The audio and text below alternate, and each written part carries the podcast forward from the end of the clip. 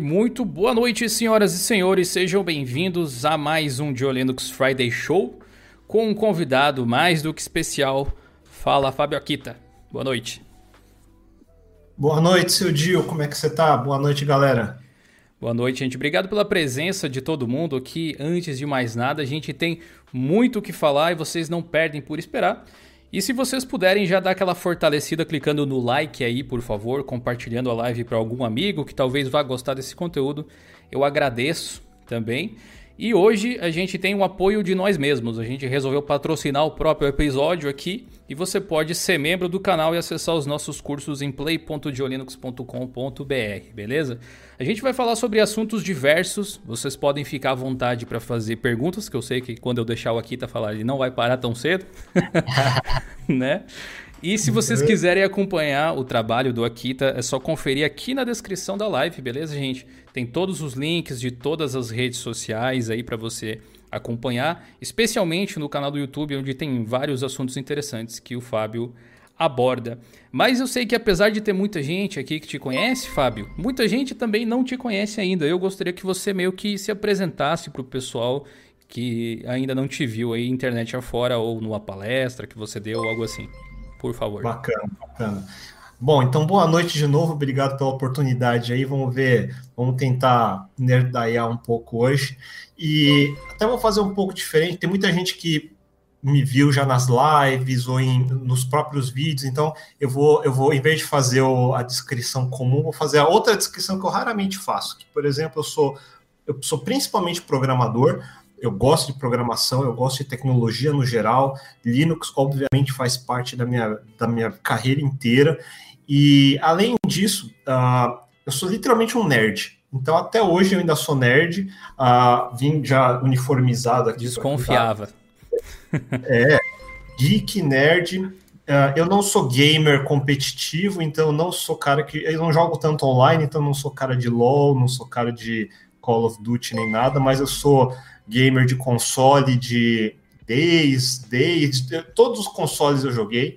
Uh, todos. Obviamente, todos, quase todos, quase todos, menos os obscuros. E, obviamente, eu sou fã de animes que eu assisto desde os anos 80 e continuo assistindo até hoje, então são, foram décadas e décadas, fora filmes, toda a parte cultura pop, é uma das coisas que eu gosto. E aí eu meio que uma. A, o, que, o que eu faço mesmo no dia a dia, o pessoal deve ficar imaginando que eu fico o dia inteiro pesquisando gráfico de economia, ao mesmo tempo codando alguma coisa de Ruby. Pelo que eu tô vendo no chat aqui, o dia inteiro dando tapa nas pessoas. É. O dia inteiro dando tapa nas pessoas, que isso, isso, isso é uma, isso é uma, uh, como é que fala? É uma calúnia. Isso é uma calúnia. Eu não faço isso. É, hoje, hoje, pessoal, preparem-se, a gente vai conhecer um pouco do homem por trás do mito, Fábio Akita. É, já que você tocou no assunto, talvez a gente pudesse começar um pouco mais leve, assim mesmo. Você falou aí que é um cara que gosta de consoles, já jogou praticamente todos aí e tudo mais, os animes. Vamos começar pelo videogame, então. É, como Boa. é que é o, o, Akita e os videogames? Desde quando você é um, um gamer aí e tal? Inclusive, assim, é, um, uma das redes sociais que eu ainda posto alguma coisinha do que eu ando fazendo durante as noites, agora de quarentena principalmente, é no Instagram. Então, uh, quem acompanha as stories lá sabe que eu tenho jogado ultimamente Final Fantasy VII Remake, porque eu joguei o Final Fantasy VII em 1998. Então, obviamente, a gente estava esperando isso faz muito tempo, mas o meu primeiro console foi um Intellivision na época em que tinha Atari, que tinha Odyssey, então eu joguei o Pitfall original do, da época, então eu jogava Asteroids, aquelas coisas bem daquela época. Depois meu segundo console foi um Master System, então eu joguei muito Alex Kidd, joguei Hang-On, joguei todos os jogos de Master System. Eu não, eu nunca, eu não fui cara de Nintendo na época, era mais cara de Sega. Então depois do, do Master System, obviamente veio o Mega Drive, que era o Genesis, Obviamente, joguei Sonic, uh, e as pérolas que a gente tinha no, no, na época do Mega Drive, tipo Monaco GP, que tinha o Ayrton Senna. Eu assisti Ayrton Senna na TV, então você vê que eu sou bem velho.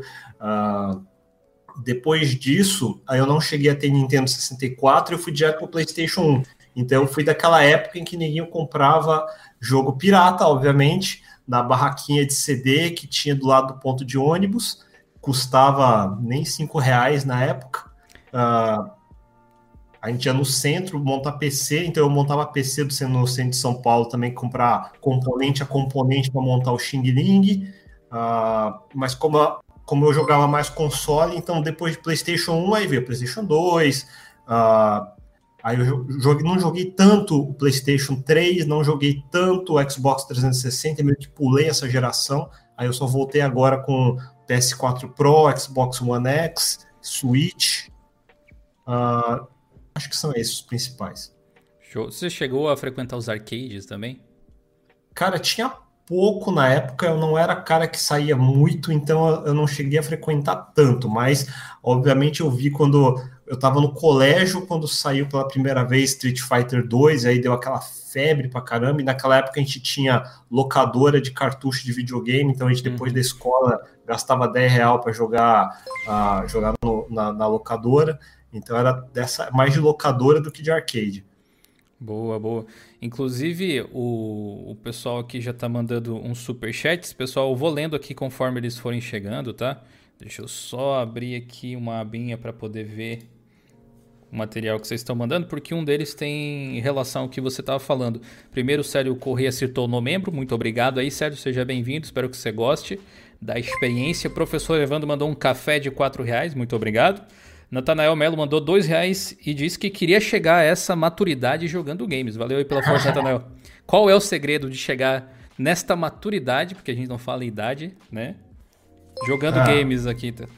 Então, como eu sempre fui geek, e todo mundo que é novo e é geek deve saber disso, que a gente gostaria de poder ter todos os consoles, gostaria de poder assistir todos os filmes, comprar todos os jogos, etc, etc, mas não tem dinheiro, né? Então. Aí isso é um ah, problema de vez em quando. É, aí eu fico brincando que eu, quando eu, eu, tinha 20 anos, eu não tinha dinheiro para basicamente nada. Uh, inclusive, tinha, tinha, teve episódios que era assim: a gente não tinha internet ainda direito, né? Então, ah, para acessar, eu acessava BBS nos anos 80 e 90, no começo dos 90, e primeiro modem que eu comprei, que era um modem de. Não era nem 56K, era modem de 19200, 14400 bytes por segundo. Uh, eu lembro que eu, eu, fazia estágio na faculdade, guardei dinheiro por um mês ou dois, comprei a porra do modem lá no, no, quinto dos infernos que eu fui achar, nos classificados. Fui ligar o negócio, deu, não, não deu alguns dias, caiu uma puta chuva, daí caiu a luz, caiu, deu pico de energia que fritou meu modem. Era, era nesse, nesse nível. Ah, aí o que eu falo brincando é que eu fiz uma carreira de programação e empreendedorismo só para poder ter o suficiente agora para poder jogar direito. é um bom plano, na verdade. É, todo plano era esse. eu, eu, eu, lembro que quando eu era criança, eu falava, a minha mãe sempre dizia para eu parar de jogar, ela que freava, né? Eu, é. E eu lidei muito com. Aqui no Brasil a gente sempre vive uma década anterior aos Estados Unidos, aproximadamente em termos de tecnologia. Pelo menos era assim até um tempo atrás, especialmente nos consoles. Então, quando aqui o pessoal já tinha PlayStation 1 e coisas assim, eu ganhei o meu Polystation, né? Que é o clone lá do, do Nintendinho, 8 bits e tal. E eu lembro claramente de falar para minha mãe que eu queria envelhecer jogando. Ela dizia: Não, isso é uma fase, isso vai passar. é, exato. Mal só, sabia ela. Mal sabia ela, que agora eu tô, sou até streamer de games. Então, olha aí, né? como evoluímos, não é? E a respeito de filmes e animes e coisas de entretenimento, assim, que tipo de coisa você curte? Então, eu, óbvio, eu normalmente não sou tão. Eu tentei já. Uh, entrei naquela fase de vamos tentar assistir os grandes clássicos da antiguidade que todo mundo deveria assistir. Então, eu tentei todos. Lawrence da Arábia, Cidadão Kane e tal, mas eu não consigo colocar aquela, aquela máscara de, de cinéfilo intelectual querendo falar de Almodóvar. Eu acho chato pra caralho. Eu prefiro. realmente, se for para sentar e ver entretenimento, eu quero ver uma coisa que tem valor de produção. Então, obviamente, eu sou fã de Marvel, ah, eu tentei ser fã, eu já era fã de, de DC antes dos filmes, fiquei obviamente decepcionado também, mas eu, eu gosto de todos os blockbusters e obviamente de vez em quando a gente vê o os filmes um pouco melhor produzidos, mas normalmente o que são os campeões de bilheteria eu acabo estando perto desses aí, mas já são. Eu não sou, eu não sou muito de horror, não sou muito de comédia, eu gosto realmente de produção, porque tem um outro detalhe também. Uh, hoje em dia, hoje em dia tá fácil ver CG em tudo quanto é lugar, mas como eu sou de uma época onde CG não existia e aí eu vi nascendo, então para mim e eu estava na faculdade, então, tudo que tem CG meio que me atrai até hoje, né? Então, uh, não, para ter uma noção, a gente. O, o, demo da Pixar, aquele, aquela lâmpadazinha, é, ele, ele foi feito para um evento chamado SIGGRAPH. SIGGRAPH era tipo o evento, o, a conferência da computação gráfica que tinha, 1992, acho, 93. Acho que ainda existe até. É, deve existir ainda.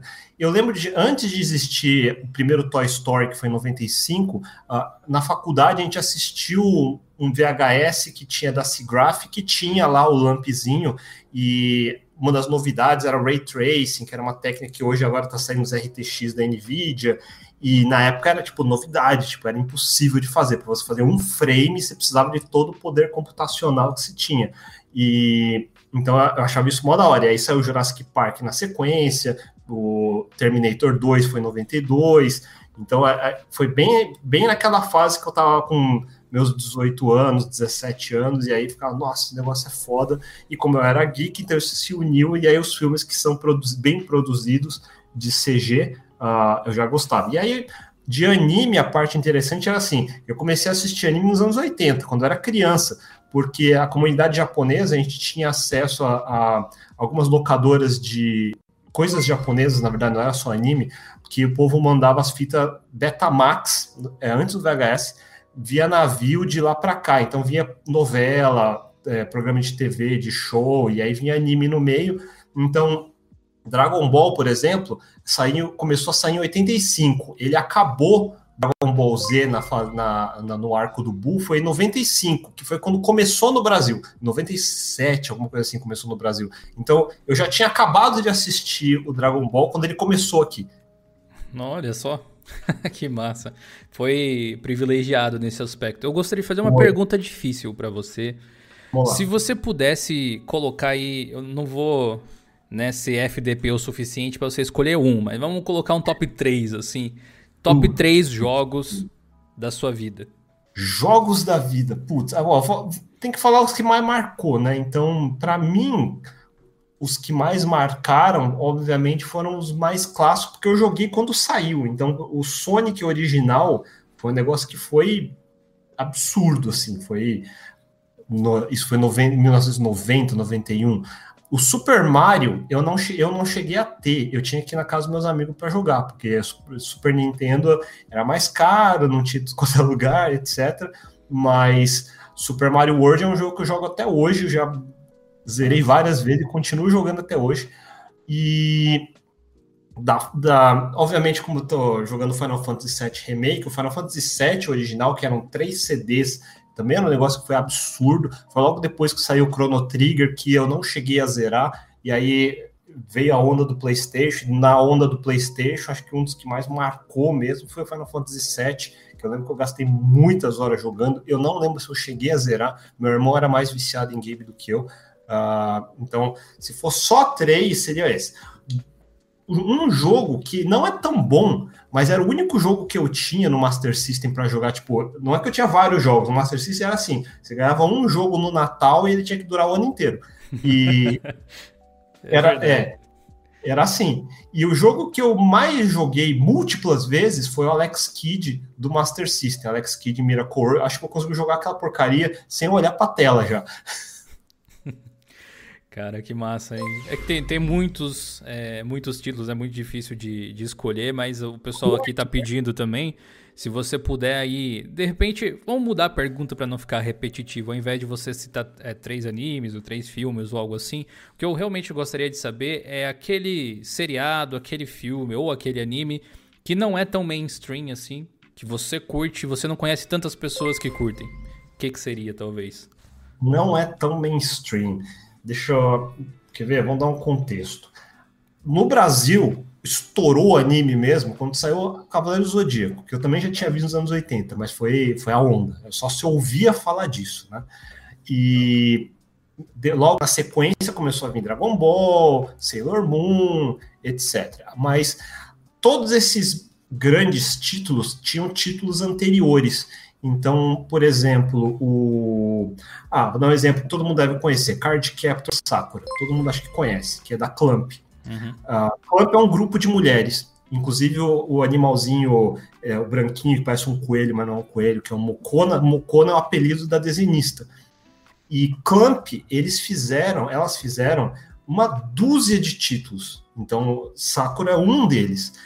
Antes, nos anos 90, eu assisti a primeira fase da, da, Eu li, eu tenho os mangás, inclusive, da primeira fase do Clamp, que é Magic Knights Ray Earth, X, uh, Argiveda, uh, qual que tinha antes? É... Esqueci o nome. Tem, eu tinha uns quatro ou cinco títulos da Clamp que veio antes de Sakura que eu já via, isso é show de mangá, né? Inclusive mangá para teoricamente só, não é que é para é só para mulheres, mas ele é mais voltado para mulheres, que são é, desenhado por mulheres inclusive. Então isso lá no Japão a gente tem show de mangá e tem é, shonen mangá. A gente está acostumado a ver os da revista Jump, que são shonen, que são normalmente feitos para adolescentes homens. Existe outras revistas como Margaret, assim por diante, são para mulheres, que é onde sai Sailor Moon, Card Captor Sakura, é, animes que tinha na época também, qualquer Revolutionary Girl Utena, que é só anime, mas era um anime para mulheres. Você tem. Ah, qualquer outro. Nossa, agora tá me fugindo, mas tem vários títulos dessa época. Ah, por exemplo, deixa eu ver. Do próprio Dragon Ball, o Akira Toriyama, antes do Dragon Ball, eu já lia Arali, que era Dr. Slump. Então, todo mundo só conhece o título original, normalmente eu procuro os títulos anteriores ou posteriores que não foram os mainstream, assim, vamos dizer. Então, esses são alguns exemplos. Pô, bacana, bacana. O pessoal tá cheio de referências aí. Pra gente mudar um pouquinho de assunto, vou começar com o um superchat do Lucas, já falando um pouco aí sobre a parte profissional e tal. E olha só que depoimento legal. Inclusive, valeu pelo cinquentão aí. Vai ajudar a pagar a conta de luz, Lucas. Caramba. Fala, Gil e Akita, tô assistindo a live aqui de Rio Branco e passando para dizer que depois de meia década de experiência no mercado, os vídeos do Fábio foi o estalo que eu precisava para reaquecer os motores e seguir em frente. Olha bacana. aí, bacana. E o Augusto já fez o merchan aí do site deles de bitcoins. Fábio Akita, ótimo convidado, valeu aí pela força, Augusto. É nozes. E eu gostaria de falar um pouco a respeito desse início de carreira, porque você acabou fazendo bastante sucesso com uma playlist aí no, no seu canal no YouTube a respeito na verdade, uma playlist que se chamava Começando aos 40, depois você meio que mudou, porque acabava se encaixando com, é. com outras pessoas. Exatamente. Então, como é que foi o seu início de, de carreira onde você não sabia nada desse universo aí? Como que você acabou se envolvendo com tecnologia, com desenvolvimento mais especificamente?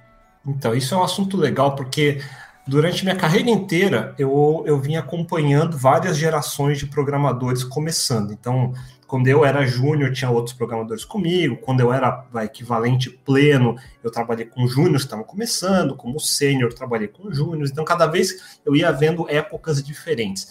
E uma coisa que não muda, e aí daí acho que minha pergunta também, e isso eu recebo diariamente diariamente, por isso que eu fiz aqueles vídeos de não ter sido suas decisões, dimensão do tempo, a dor de aprender e assim por diante, porque eu literalmente recebo todo dia perguntas como é que eu faço, que livros que eu leio, que curso, onde que eu trabalho, o que que eu deveria, o que que eu faço.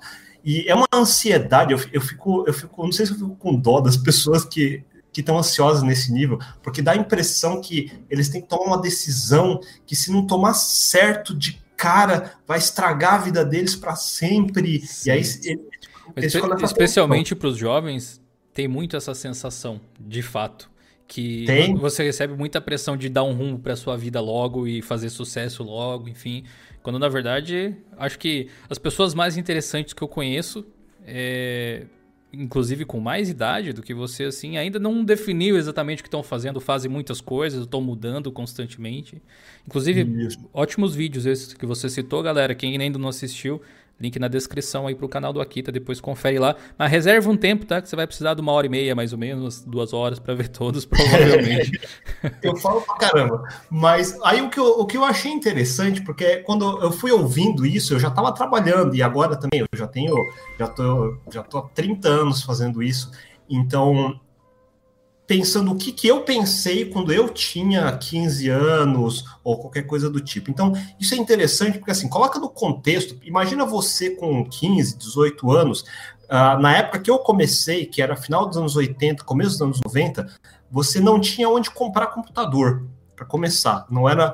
É, você via no Jornal Nacional dizendo o futuro está chegando, um dia nós teremos computadores em casa. Era um negócio que não tinha era, era a maioria das pessoas nunca imaginaria que ia ter um computador em casa. É, era nesse nível.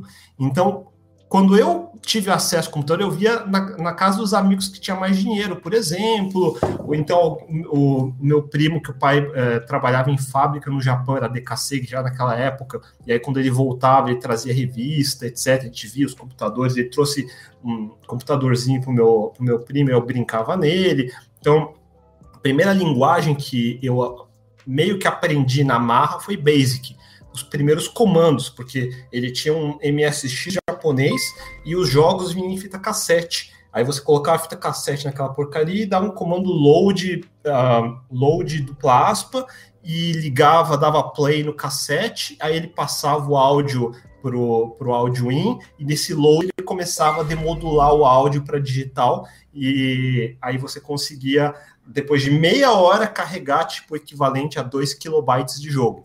Cara, então, esse jo jogos sempre sendo proponentes aí de desenvolvedores. Né? Sempre. Então eu já achava legal essa, essa ideia. E meu primo era mais velho que eu, então ele já mexia em alguns programas que eu não mexia. Então eu via ele no equivalente Paintbrush do MSX. Você acha Paintbrush ruim, imagina como era antes. Então, o, o que acontecia é que você não tinha acesso a nada. Então, não tinha internet, não tinha curso, não tinha livro sendo publicado, não tinha programa de YouTube, porque YouTube não existia, então não existia. Eu só achava legal que existia esse troço chamado computador. Eu via nas revistas, eu via assim, nossa, acabou de sair um troço revolucionário nos Estados Unidos, chama Macintosh, interface gráfica. Fica, nossa, interface gráfica, que coisa fodida. então era, eu era simplesmente um geek vendo essas coisas nascendo, mas não tinha emprego para isso não tinha indústria, não tinha mercado, não tinha carreira, não tinha cargo, não tinha nível, não tinha porcaria nenhuma. Nada. Na, na, pior das hipóteses, o máximo que eu imaginava que eu conseguia fazer de trabalho era fazer um sisteminha para a loja de bebidas do bairro, que foi o que eu fiz. Depois do Basic, eu pulei para The Base Clipper, aí eu ficava fazendo freelancezinhos desse.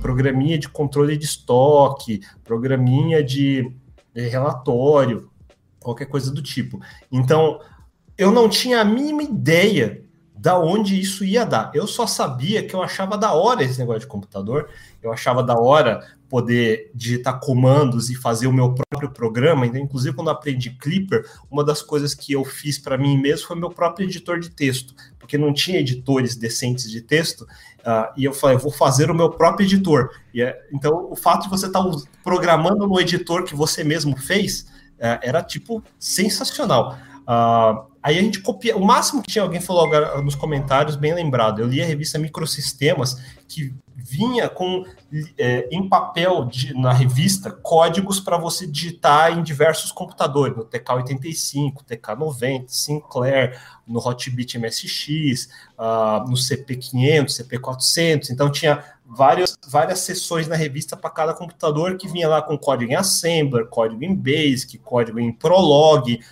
código em Factor, se não me engano, acho que eu vi também. Então tinha várias, vários códigos que você chegava todo mês, comprava a revista, nossa, vou digitar esse programa aqui. Inclusive, era interessante porque antes do meu PC, quando você tinha MSX ou qualquer coisa assim, e você não tinha uma fita cassete, você não tinha onde gravar. Então, parte da diversão era você digitar o jogo, jogar, e quando você desligar o computador, você perdia tudo, da próxima vez tinha que digitar tudo de novo. que beleza. Então, o contexto todo é assim: Quando eu entrei na faculdade, eu sabia que eu queria fazer alguma coisa de computação. Eu não tinha a mínima ideia de que tipo de carreira que ia ser. Eu não tinha a mínima ideia, a mínima. Eu só sabia que precisava ser um curso de computação na faculdade. Então aí eu entrei em ciência da computação na USP. Aí, depois que eu entrei na faculdade, que eu descobri, eu fiquei ansioso pra caralho, que eu não sabia absolutamente nada. Tudo que eu achava que, não, eu já sei tudo, porque eu já programei vários programinhas, etc, etc, já sei tudo. Só que aí quando eu entrei na faculdade, e aí o currículo era interessante, porque eu olhei o currículo, eu nem, eu nem tinha olhado o currículo antes de fazer a FUVEST, que eu não tinha Enem na época, né? Era assim, uh, cálculo 1, estatística 1, álgebra linear 1, álgebra 1, uh, física 1, aí eu olhava, isso é o ano todo, né? Eu falava assim, cadê computação nessa porra? Eu tenho que saber tudo isso mesmo. Deixa eu te fazer uma pergunta, assim, porque você parece sempre uma pessoa muito é, segura de si. Você uhum. passa isso, especialmente nos vídeos, mas provavelmente você teve talvez algum momento de fraqueza, algum momento ao longo da história.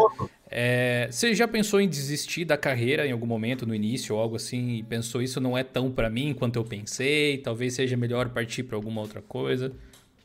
Felizmente não eu já teve vários momentos que eu realmente pensei, cara, não, será que eu, eu sou bom em fazer esse negócio? Porque eu até falei em outra live que era engraçado.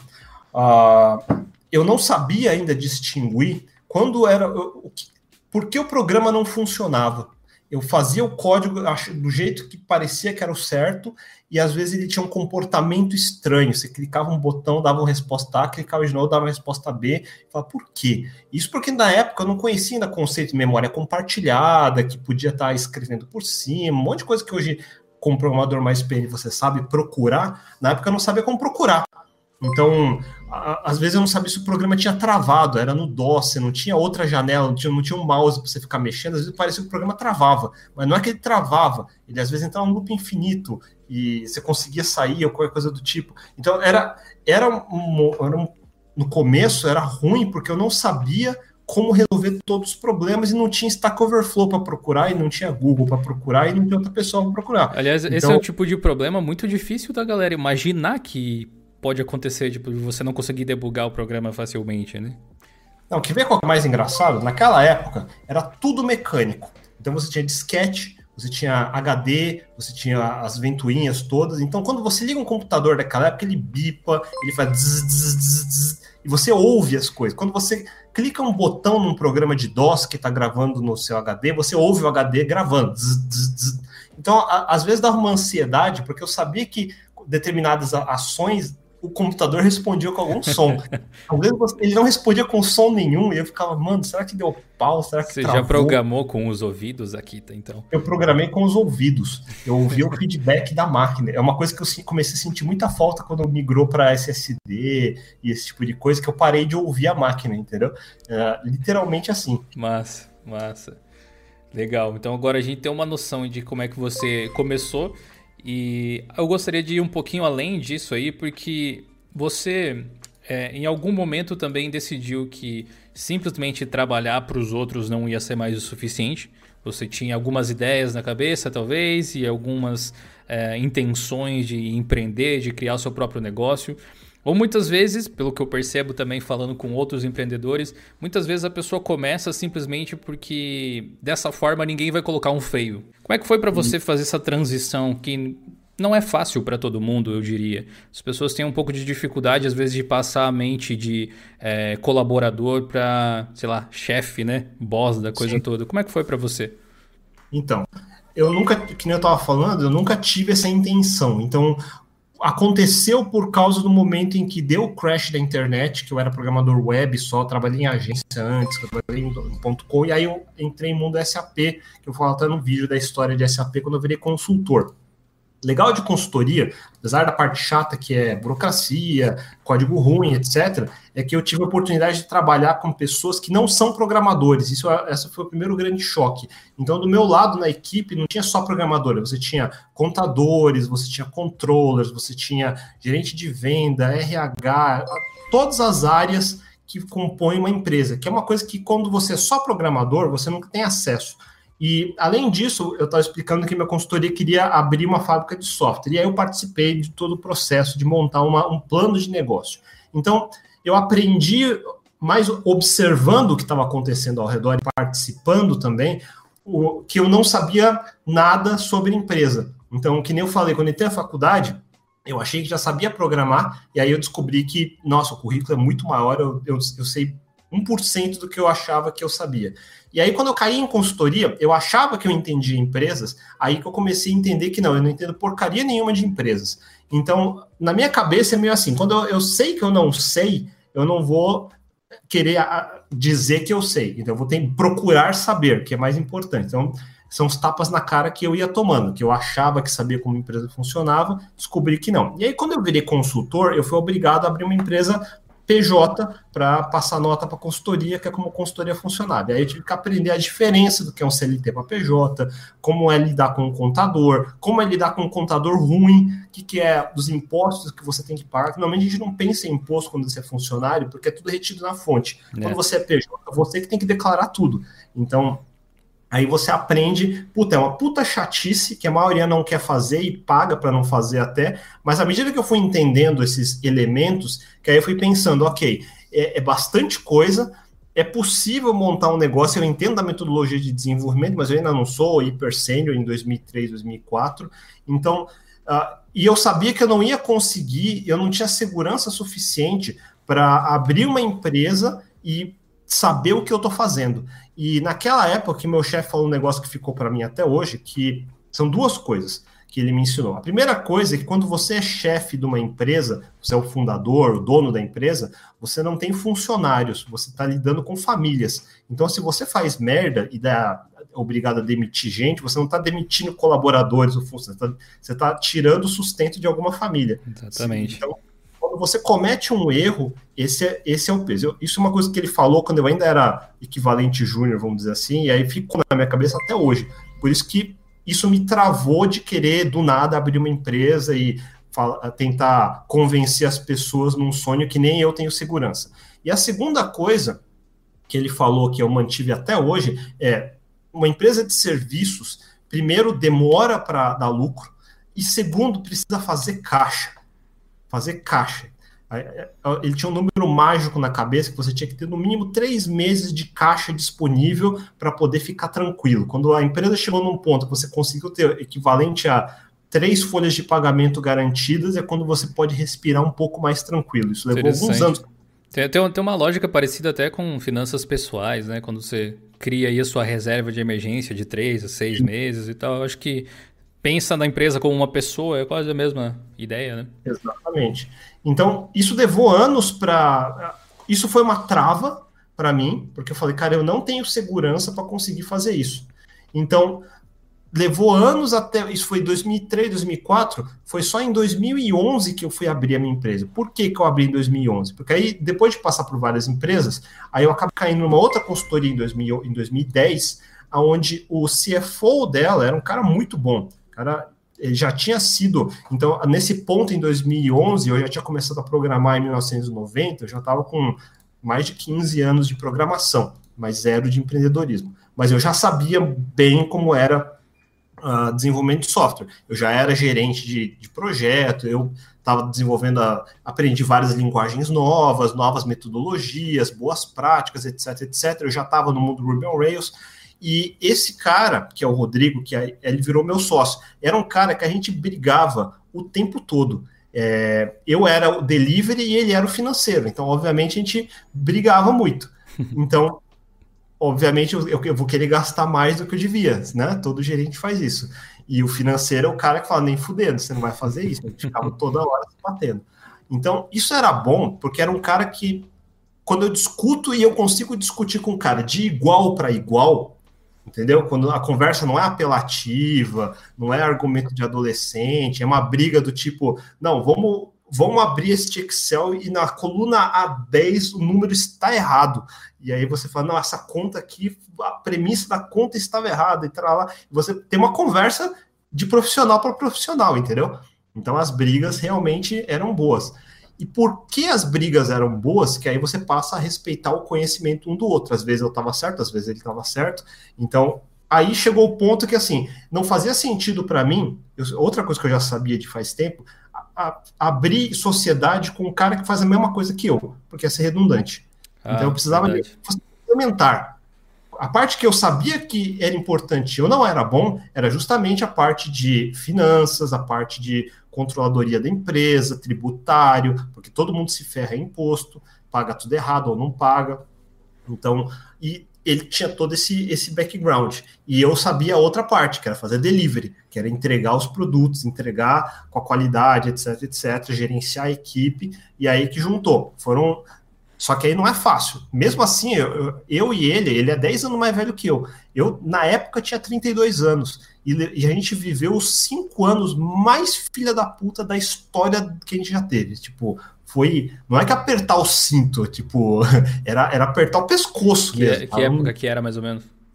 Isso foi 2011 a 2015, 16, porque é quando a gente começou a empresa. Porque é o problema do ovo e da galinha. Você tem que contratar pessoa, mas não tem projeto, você tem que pegar projeto, mas não tem pessoa. Aí quando consegue um e consegue outro, você paga o programador antes do cliente pagar, você não sabe se ele vai te pagar. Então, esse período inicial para uma empresa de serviço é absurdamente ruim, porque você fica tão apertado que você se vê numa posição onde você quer tomar atalhos fáceis para aliviar a dor. Só que aí você, se você fizer isso uma vez, você é obrigado a fazer o resto da sua vida, que é pegar atalho. Então a gente resolveu desde o começo fazer o mais difícil, cara, fazer certo. Tipo, não deixar de pagar as pessoas, se demitir, pagar multa rescisória. A gente não atrasou um dia de salário em 10 anos mas eu deixei, eu, eu não sabia se eu ia ter para pagar o aluguel do mês seguinte. Então estava nesse nível. Incrível. Show. Eu, eu quero passar agora aqui para algumas perguntas especiais que a gente teve alguns amigos aqui do YouTube que mandaram é, vídeos de perguntas para você, Fábio. Até acho que você deu uma olhada antes, né? O Bruno Germano mandou um vídeo pra gente aqui. Vamos começar por isso que tem algumas pedreiras aqui no meio. Fala aí, Dio, fala aí, Akita. Eu sou o Bruno Germano, eu tenho o canal no YouTube O Bruno Germano, mas hoje eu vim aqui para falar com o Akita. Eu tenho uma pergunta para ele. É, quando que eu sei que eu, programador, estou pronto para subir de cargo? Então, quando eu, um programador júnior, sei, identifico que eu estou pronto para ser um programador pleno e quando que eu consigo saber se eu estou pronto para ser um programador sênior. Quais são as técnicas, as habilidades, o tempo de experiência que eu preciso para saber que eu estou pronto para subir de cargo? Então, eu, eu fiz um vídeo sobre isso chamado Começando na Carreira de TI, mas resumindo, qual é o problema? Uma coisa é o que as empresas chamam de júnior, pleno ou sênior. Outra coisa é como você se acha como júnior, pleno ou sênior. Então você tem que ser muito honesto com você mesmo, porque não são raras os lugares que vão chamar você de sênior quando você na verdade ainda é júnior.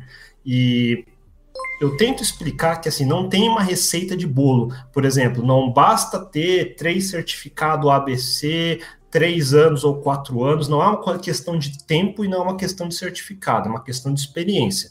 Agora, o problema da experiência é que é muito subjetivo, assim, eu posso, a gente pode ficar discutindo o resto da noite o que quer dizer uma coisa ou outra. Os mais fáceis de você saber, vamos dizer entre aspas, é quando você é júnior e quando você é sênior. Quando você é júnior, você sabe, porque você está no começo de carreira, então você sabe que ainda não tem muita experiência. Tem que ser muito desonesto para estar no primeiro ano e se chamar de sênior. Hum. Não faz nenhum sentido. Então você sabe que no começo você não fez projetos o suficiente, em categorias diferentes, porque uma coisa é você fazer 10 sites de WordPress, a outra coisa é você fazer 10 sites, um de cada coisa, um e-commerce, uma rede social, um aplicativo, etc, etc. São são coisas diferentes. A quantidade são 10, mas os exercícios são completamente diferentes.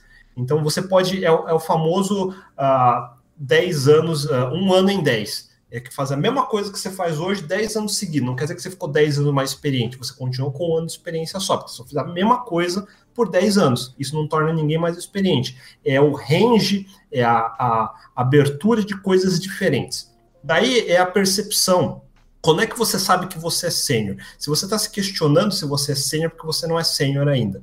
É meio tipo um Jedi, assim, você sabe que é.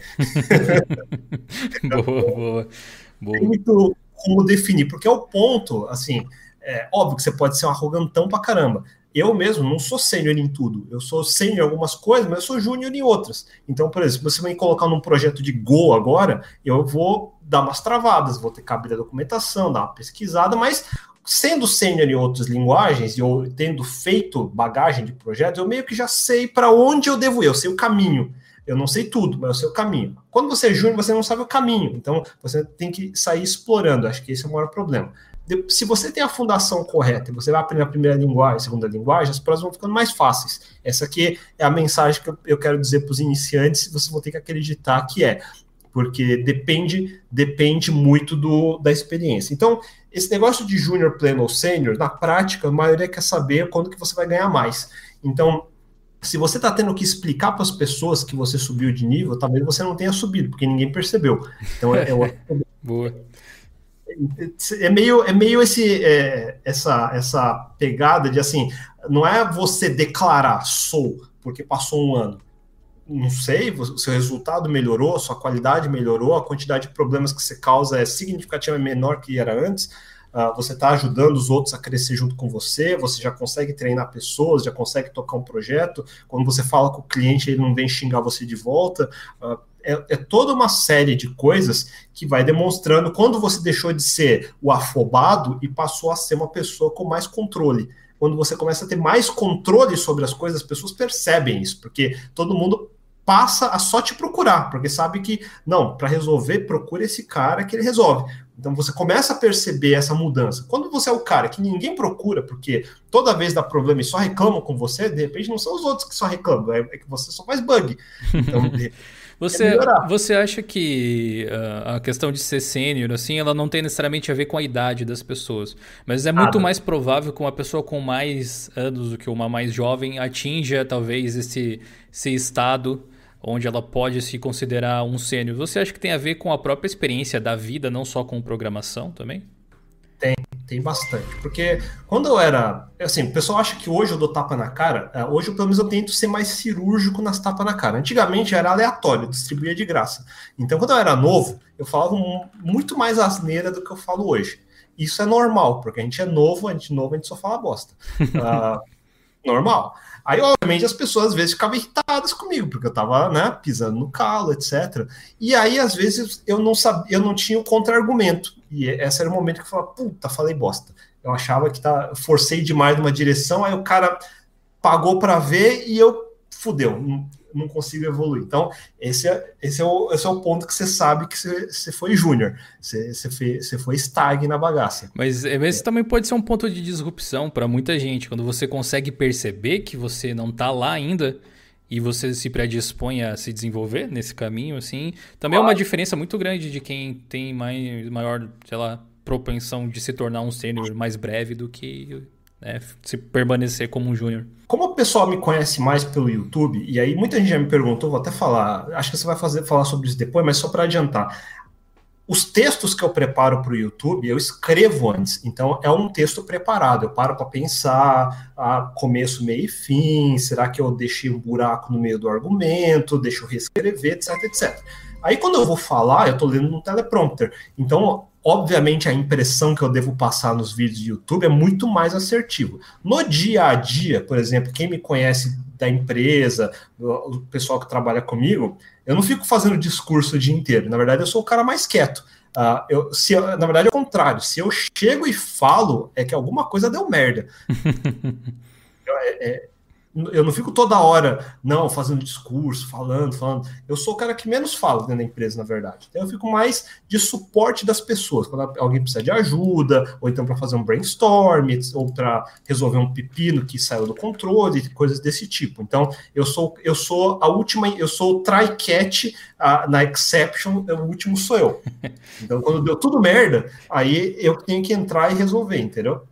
Mas como a gente, felizmente, a geração de desenvolvedores que eu tenho, os caras são bons, são responsáveis, eles sabem o que estão fazendo, então isso me facilita a vida, porque eu não tenho que ficar toda hora, eu não fico comendo o rabo das pessoas, porque isso não é produtivo. Se eu tivesse que comendo o rabo das pessoas todo dia, eu estou contratando errado.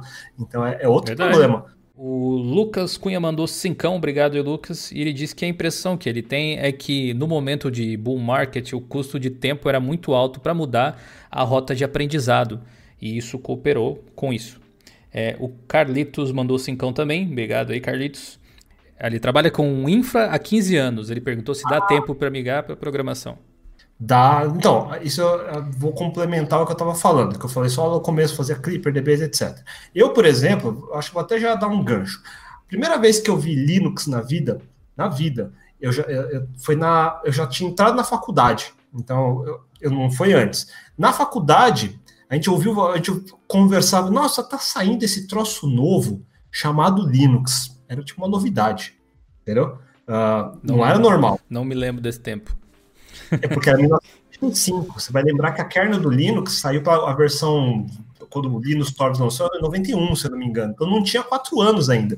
Então, meu primeiro Linux, uh, naquela época a gente não tinha sites para comprar livro, a Amazon não existia ainda, ninguém existia ainda, então eu comprava livro importado na Livraria Cultura de São Paulo, lá no, na Avenida Paulista, quem é daqui de São Paulo vai lembrar, e custava caro pra caraca, então eu tinha que guardar muito dinheiro para comprar um livro. Eu lembro que eu comprei um livro da editora QE, que na época fazia bastante livro bom, que via com encarte com o CD do Slackware 1.0.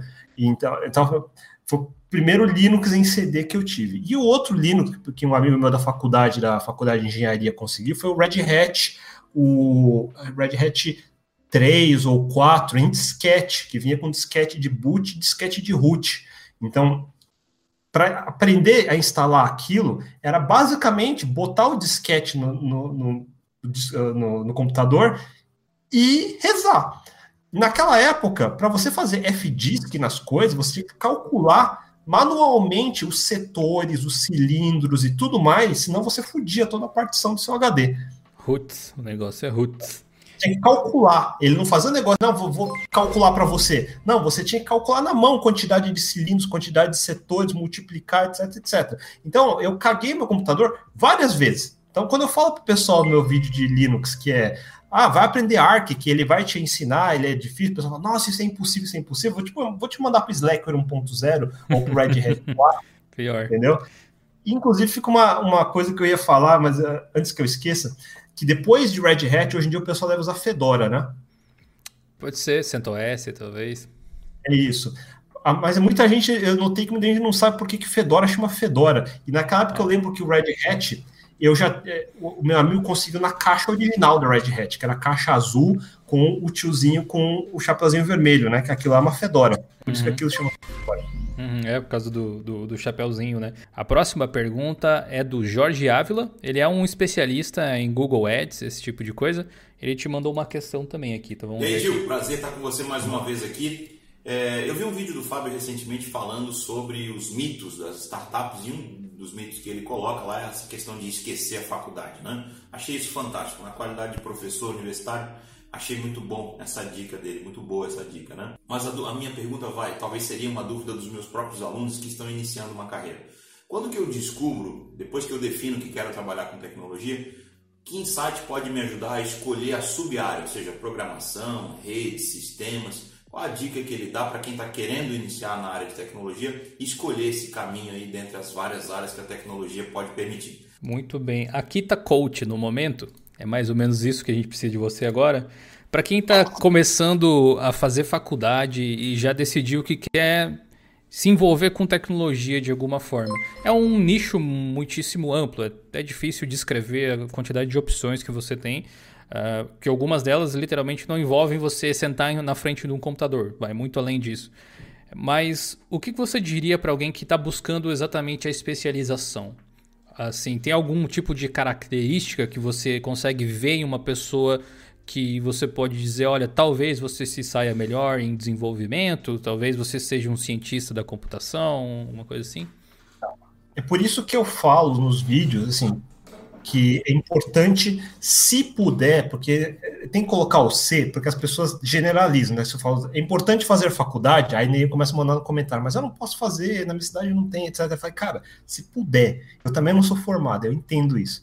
Então, por quê? Porque no ambiente da faculdade, quando você tem várias pessoas diferentes, professor, pessoas mais veteranas, mais júnior, etc., uh, ah, existe um brainstorm de ideias e muita gente sai, por exemplo, uh, da, da faculdade, puta, ouvi o meu camarada falando sobre games e agora eu entendi como funciona engines gráficas, me interessei e resolvi seguir a carreira de game. É um negócio que foi uma serendipity, ele não planejou, mas porque ele estava no ambiente, outra pessoa falou, aí ele pôde pegar isso. Mesma coisa foi comigo, por exemplo, acabei de falar os Linux que eu tive acesso, eu não tive acesso, eu não saberia que existia se eu não tivesse fazendo estágio na Politécnica, e meus amigos que nem eram da minha faculdade, que eram da engenharia elétrica, eles que discutiam, aí eu entrei de, fui de entrão no grupo e comecei, que porra é essa de Linux que vocês estão falando? Deixa eu entender. E aí que eu, que eu descobri que existia Linux, por exemplo. Então, quando você está nesses grupos, você vai indo. Daí existe o caso da pessoa que quer seguir uma carreira porque, ah, sei lá, ele, ele leu em alguma revista que existe, vai, certificação de Cisco para rede, ou certificação de Microsoft para ah, SharePoint, não sei o que. Tem um monte de carreiras. Não existe um jeito de eu dizer que esse é melhor do que aquele. Você que tem que testar. Se chamou a sua atenção, você pesquisou, entendeu? E você pode fazer, porque custa dinheiro, e falar, não, vou pagar. Então, beleza, paga. Eu, por exemplo, quando eu teve o crash da internet em 2001, eu nunca tinha planejado que eu ia um dia mexer com SAP, mas um amigo meu me ligou, falou, ah, estamos precisando de um cara que mexe web no mundo de SAP, mas não precisa saber tanto que eu te ensino. Eu falei, ah, beleza, não sei nada de SAP, mas o cara falou vai me ensinar, eu vou, vou lá. E eu fui. Aí eu fui obrigado a fazer um curso de certificação também, para poder ter um, porque todo consultor SAP tem que ter um ID, e para ter o ID você tem que participar do certificado, caso contrário você não pode ser consultor e assim por diante, tem todo um lockdown uh, do mercado, mas foi um negócio que foi totalmente aleatório. Eu passei seis anos sendo consultor, sem nunca ter planejado na faculdade que eu ia ser consultor. E depois desses seis anos é que eu fui aprender Ruby on Rails, que foi o que eu fiz nos próximos dez anos. Então, a parte importante, assim, não importa tanto uh, se você vai especializar ou não vai, é mais importante você testar e ter senso crítico de saber se caso você não goste, quando parar. Porque o que acontece é que muita gente, porque já gastou um ano, mas não está gostando, ele continua indo o segundo ano, entendeu? E aí ele vai ficando cada vez mais frustrado, porque ele já sabia que não era para ele e continuou indo, mas porque ele já pagou um ano. Só que um ano não é nada eu passei seis anos sendo consultor SAP. Eu, nenhum dia da minha vida eu fico arrependido de não estar fazendo mais SAP. E, puta, eu joguei todo aquele tempo fora. Porra nenhuma. Na verdade, todos os projetos que eu passei me deram experiência que me ajudam hoje em dia. Por N razões, tanto técnico, quanto de gerência, quanto de lidar com pessoas, quanto de entender problemas que não são só técnicos. Então, alguma coisa você sempre vai tirar pelas pessoas, pelo conteúdo ou pelo tempo. Só não pode você não pode achar que porque você investiu um pouco agora, você é obrigado agora a seguir naquela, na mesma, mesma posição. A gente tem uma outra questão em vídeo que ela foge um pouco do âmbito técnico, técnico, mas tem a ver também. Ela foi feita pelo Reinaldo Siloto, lá do TechZoom. Fala, Dil. Fala, Akita. Beleza? Obrigado por deixar eu participar aqui, é um prazer. Akita, eu vou falar, vou fazer uma pergunta meio polêmica. É, o que você acha dos desenvolvedores, dos programadores que não sabem inglês e também nem estão aí para isso, nem querem saber, nem querem correr atrás, não querem aprender inglês, acha que isso não é importante?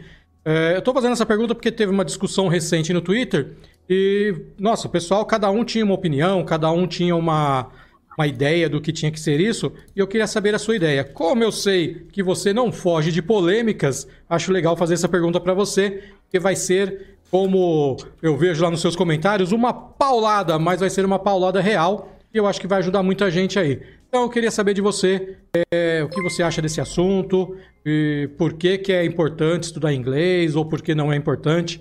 Queria ver uma opinião sua sobre isso. Mais uma vez, valeu por deixar eu participar do vídeo aí, Dil, e aqui tá por responder. Valeu! Como eu já fiz um vídeo sobre isso, vou responder do jeito que a galera tá esperando que eu responda. ok, prepare é, as orelhas. É, Estão é preparados? escolha de cada um. Depois, se ficar desempregado, não reclama. Tá, Porque aí, é o seguinte, tá aí o tapa que você estava esperando até agora. Então. Porque é assim, eu, eu, expliquei isso já algumas vezes, mas vale a pena repetir, porque o pessoal parece que não entende. É, principalmente para a gente que lida com tecnologia open source, uh, e, e, não é só open source, é em tudo, na verdade. se alguma coisa começa a fazer sucesso nos Estados Unidos e vai sair primeiro nos Estados Unidos, ou vai sair na China, ou vai sair na Índia, não importa, mas o que vier vai ser em inglês. Vai estar em inglês. Mesmo se ele for feito na Dinamarca, o site do projeto vai ser em inglês. Daí você ouve todo mundo falando: puta, tem esse troço novo chamado, vai, Node.js em 2009, MongoDB em 2010, qualquer coisa do tipo. Se você está acompanhando e você sabe inglês e você vê que está todo mundo falando sobre isso, você vai no site do MongoDB, você vai baixar, você vai ler a documentação, vai dar alguns dias e você já vai estar tá produzindo alguma coisa. Vai ser, se você já tiver alguma experiência de programação, lógico. Agora, se você não sabe inglês, agora você tem que esperar alguém se interessar pelo projeto escrever alguma coisa, que provavelmente vai ser uma, um resuminho, muito resuminho, um blog post, qualquer coisa assim, que vai ser menos do que tem na documentação, e é menos do que a comunidade já gerou em fóruns, em pages no GitHub, vai estar tudo em inglês também. Então você vai estar já muito atrasado. Aí, se você for esperar um livro completo ou um curso, já passou dois ou três anos. Nesses dois ou três anos, os caras que aprenderam Node.js em 2009 já se tornaram, já estão com três anos de experiência e você ainda está com zero. Então, aí vai deixando esse tempo passar. Então, vai levar cinco anos para você aprender alguma coisa nova. Então, você já pegou o final da raiz, da, o final da cauda. Aí todo mundo já sabe. E agora você vai ter que competir com 100 mil pessoas quando você podia ter competido só com 100. E agora você vai ser, ganhar 100 vezes menos também. Então, Mas você, você que escolhe, né? Mas você que escolhe se quer aprender inglês ou não. Ah, você que escolhe, exatamente. Longe de... Toda decisão tem consequências, né? Daí vai de, realmente vai, vai de você. Muito bem colocado aqui. O Eliezer Araújo mandou 5 euros, que vale muito mais do que dinheiro hoje em dia, como diz o Silvio Santos. Assertividade não é má quando vem acompanhada de polidez. Juntar as duas coisas faz parte do aprendizado. Força e paz aos mestres aqui, Tedil. Muito obrigado pela força, Eliezer. Esteja bem você também. Bom, continuando aqui um pouquinho, eu acho que eu não tenho absolutamente nada a discordar do que você falou de inglês. Eu também já fiz um vídeo a respeito desse assunto, não especificamente voltado à programação, mas a tecnologia de uma forma geral, porque realmente tudo que tem de novo sai em inglês primeiro. Então, se você quer estar acompanhando tecnologia de forma mais bleeding edge, não tem outra forma. E eu acabei percebendo estudando a sua pessoa na internet aí, porque eu realmente assisti muitos vídeos do seu canal, alguns mais de uma vez, especialmente os longos. Enquanto eu jogava um FIFA ali, eu ficava ouvindo, sabe? Era o meu podcast. É, eu percebi que você também acabou se desenvolvendo como uma personalidade em algumas outras áreas também. Além de trabalhar, de ser reconhecido como um desenvolvedor, como um empreendedor, você também acabou naturalmente passando um pouco desses aprendizados através de palestras. E você tem uma oratória muito boa, por mais que você diz que, por mais que você diga que você é o cara calado aí da turma, né? Provavelmente você é, absorve muito conteúdo e quando vai falar se coloca muito bem. Pelo menos você vem demonstrando esse tipo de coisa. E eu acho que palestrar é meio que uma arte. Assim, eu acho muito legal esse tipo de comunicação. Palestras podem mudar a vida das pessoas, eu acredito nisso, mudar a perspectiva sobre algum assunto. Como é que você começou nesse ramo que não dá para dizer que é um, um, um, cargo, um emprego necessariamente, mas é um tipo de coisa que acontece com pessoas que têm algo a dizer geralmente. Como é que você começou? Então, eu nunca pensei, de novo, como tudo na minha vida, eu nunca pensei em ser palestrante por acaso eu me vi na necessidade. É meio assim que acaba acontecendo. Aí vou fazer um paralelo com as perguntas que já estou vendo que o pessoal perguntou sobre Ruby, por exemplo. Então, quando eu comecei Ruby, vem de novo o, o argumento que eu acabei de fazer de inglês. Foi em 2005, eu estava com programador Java de integração Enterprise no mundo SAP, no projeto de integração da Claro, quando ele, ela tinha acabado de ser criada. Então, eu estava no subsolo do prédio da Claro, no meu PCzinho, programando Java, vendo as notícias, e de repente todos os sites que eu uh, assinava, Slashdot, Linux World, Dr. Dobbs, vários desses das antigas, uh, ah, OS News, uh, aparecia Rails, Rails, Rails, Rails, Rails. Que diabo é isso de Rails? Que até em site de Java tá aparecendo, site PHP tá aparecendo.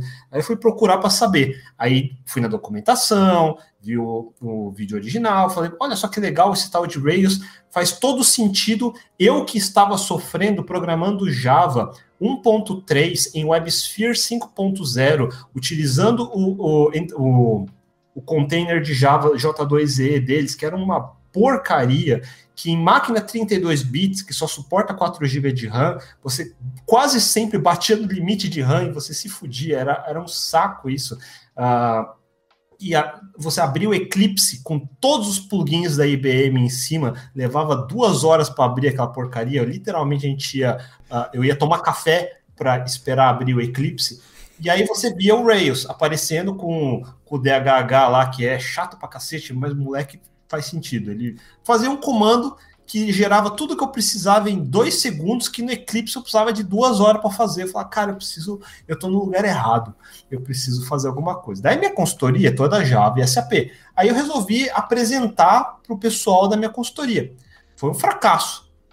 Então eu fiz uns slidezinhos do PowerPoint, chamei a galera no escritório, o que, o que hoje vocês chamam de meetup não existia naquela época. Então eu basicamente falei para um grupo de javeiros aí, sapeiros, que ficaram olhando para minha cara, tipo, você andou bebendo demais japonês, essa porra nunca vai dar certo. Foi nesse nível. Aí eu, eu, uma coisa que eu falo é que assim, você tem que, independente do que as outras pessoas falam, e aí por isso que eu fiz aquele vídeo de não terceirizar sua decisão, que você tem que ser o mais crítico de você mesmo. Então, em vez de eu ficar falando, ah, todo mundo que é burro, ou então aceitar e falar, não, de repente eles têm razão e eu, eu tô falando merda mesmo, se você sabe o que você tá falando, de repente o problema não é as pessoas que estão ouvindo, é que você não soube transmitir o que a forma correta. Então, isso é uma coisa que eu sempre fiquei brigando comigo. É que nem você otimizar código ou refatorar. Quando eu falo, eu fico prestando atenção no que eu falo, eu falo puta, eu acho que eu falei muito complicado, ou eu desviei muito do tópico, ou ah, não estou entusiasmado o suficiente. Então, são otimizações a serem feitas. E isso eu fui, isso eu fui levando. Daí, com o tempo, uh, eu fui tentando escrever um blog, aprender, reaprender a escrever da forma correta. Aí começou, teve o Fizzly em 2006 ou 2007, acho que 2007, que ninguém me patrocinou para ir, eu basicamente paguei minha própria passagem, eu fui para lá para tentar palestrar, palestrei numa salinha que tinha, sei lá, 20, 30 pessoas no máximo e você vai palestrando para grupinhos pequenos que não mostram muito interesse. Então você sempre vai ficando, sempre vai ficando naquela, pô, acho que eu sou o único louco nesse negócio, não pode ser. Mas como eu tinha certeza absoluta por causa da experiência anterior, que esse negócio realmente resolvia ordens de grandeza o meu problema, então foi por isso que eu comecei a, a, a focar mais que eu não sabia como palestrar direito. E palestrar não é simplesmente chegar, abrir um terminal, fazer um live code meia boca e mostrar, nossa, como eu sou foda fazendo código aqui, olha só, galera. E a apresentação é uma porcaria, porque ele trava cada de dois em dois segundos, não tem linha de começo, meio e fim. E como eu falei que eu sou geek, Aí eu levo a parte geek para as palestras. A parte geek é que eu não assisto só os filmes. A parte que eu mais gostava de assistir, por isso que eu comprei, comprava DVD para caramba, era os making off. E uma das coisas importantes que eu fui aprendendo é sobre storytelling, isso nos anos 90. Hoje em dia o pessoal fala storytelling. Storytelling para mim realmente é a dissertação, começo, meio e fim, a linha narrativa, a criação de personagem, todo o contexto de criação de uma história. E além disso, a, a, a, ideia de edição. Por isso que eu, eu crio scripts antes de gravar, porque normalmente eu escrevo mais do que eu gravo.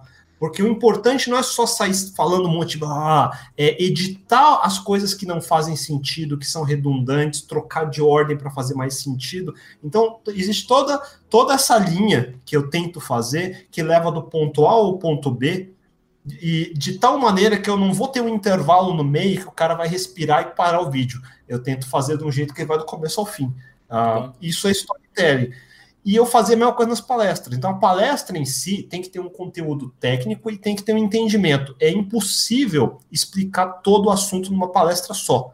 Então, não adianta eu querer rebuscar demais, botar um monte de termos só para parecer que eu sei, ou então fazer um negócio que eu odeio, que é ficar citando pessoas, a segundo cara tal, segundo cara tal. A maioria da plateia nem sabe quem é o cara tal, porque eu estou citando o cara só para falar que eu sei quem é o cara. É, então... eu, não, eu, não, eu, não, falei com isso sobre. Não falei sobre é, música com você e tal, mas tem uma frase do Raul Seixas, se eu não me engano, que ele falava que não tem nada de errado de você falar para as pessoas entenderem. E, Boa. Exato. E eu, eu, eu levei comigo essa frase para sempre, para todas as palestras ou apresentações que eu tive a oportunidade de fazer, que às vezes você quer, às vezes tem disso também, mesmo que inconscientemente, você quer bancar que sabe sobre o assunto e para mostrar que você sabe, você basicamente faz com que ninguém mais aprenda nada, né? Você dificulta muito a passagem de informação. E aí depende. E eu fazia isso também, tá? Não é que eu fazia certo desde o começo. Eu tô falando que isso foi, isso foi um processo. Então eu me vi fazendo isso. Então tudo que eu tô falando agora que tá errado é, é coisas que eu fazia e eu me vi fazendo errado. Eu precisei entender olhando para mim mesmo.